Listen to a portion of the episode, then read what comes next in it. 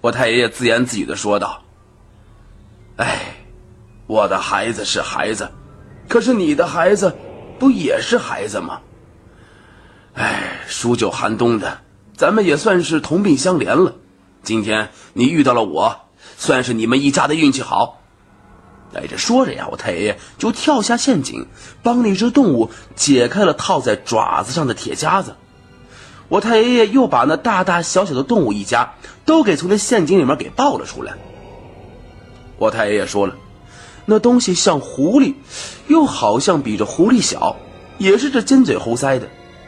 后来他才知道，那是黄皮子，也就是黄鼠狼。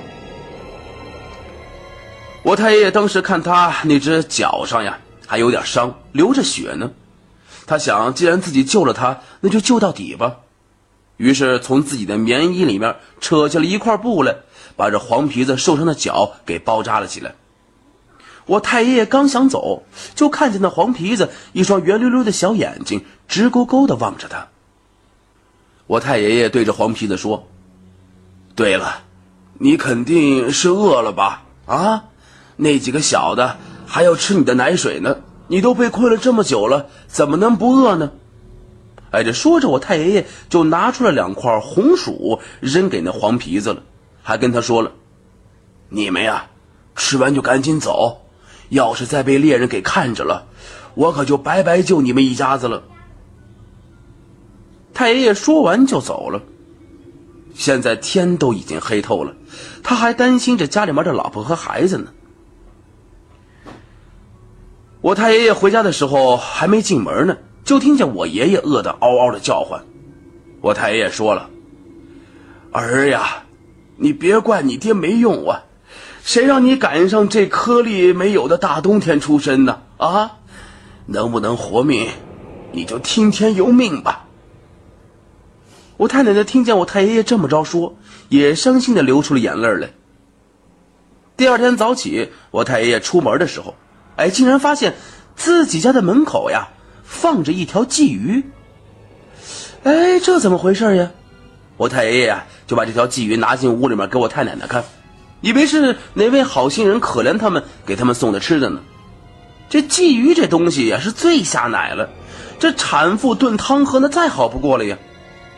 我太爷爷就赶紧往这灶炉里面呀添柴火，给我太奶奶炖这个鲫鱼汤喝。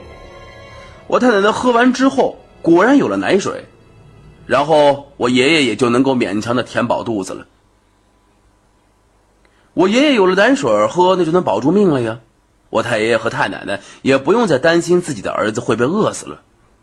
哎，可是奇怪的是呀，每天早上出门，我太爷爷的家门口都能够放着一条鱼或是野兔什么的。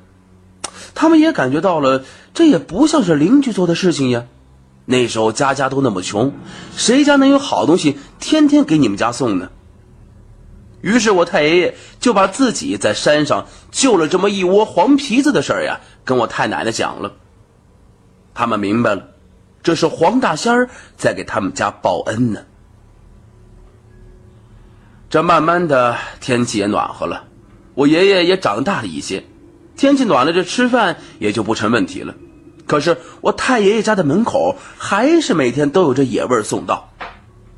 有这么一天，我太爷爷拿了最后一只野兔之后，对着外面大喊：“黄大仙儿呀，天气暖和了，我可以自己养活一家大小了，以后就不劳烦您了。”从那以后，我太爷爷的家门口就再也没有出现过那些野味什么的了。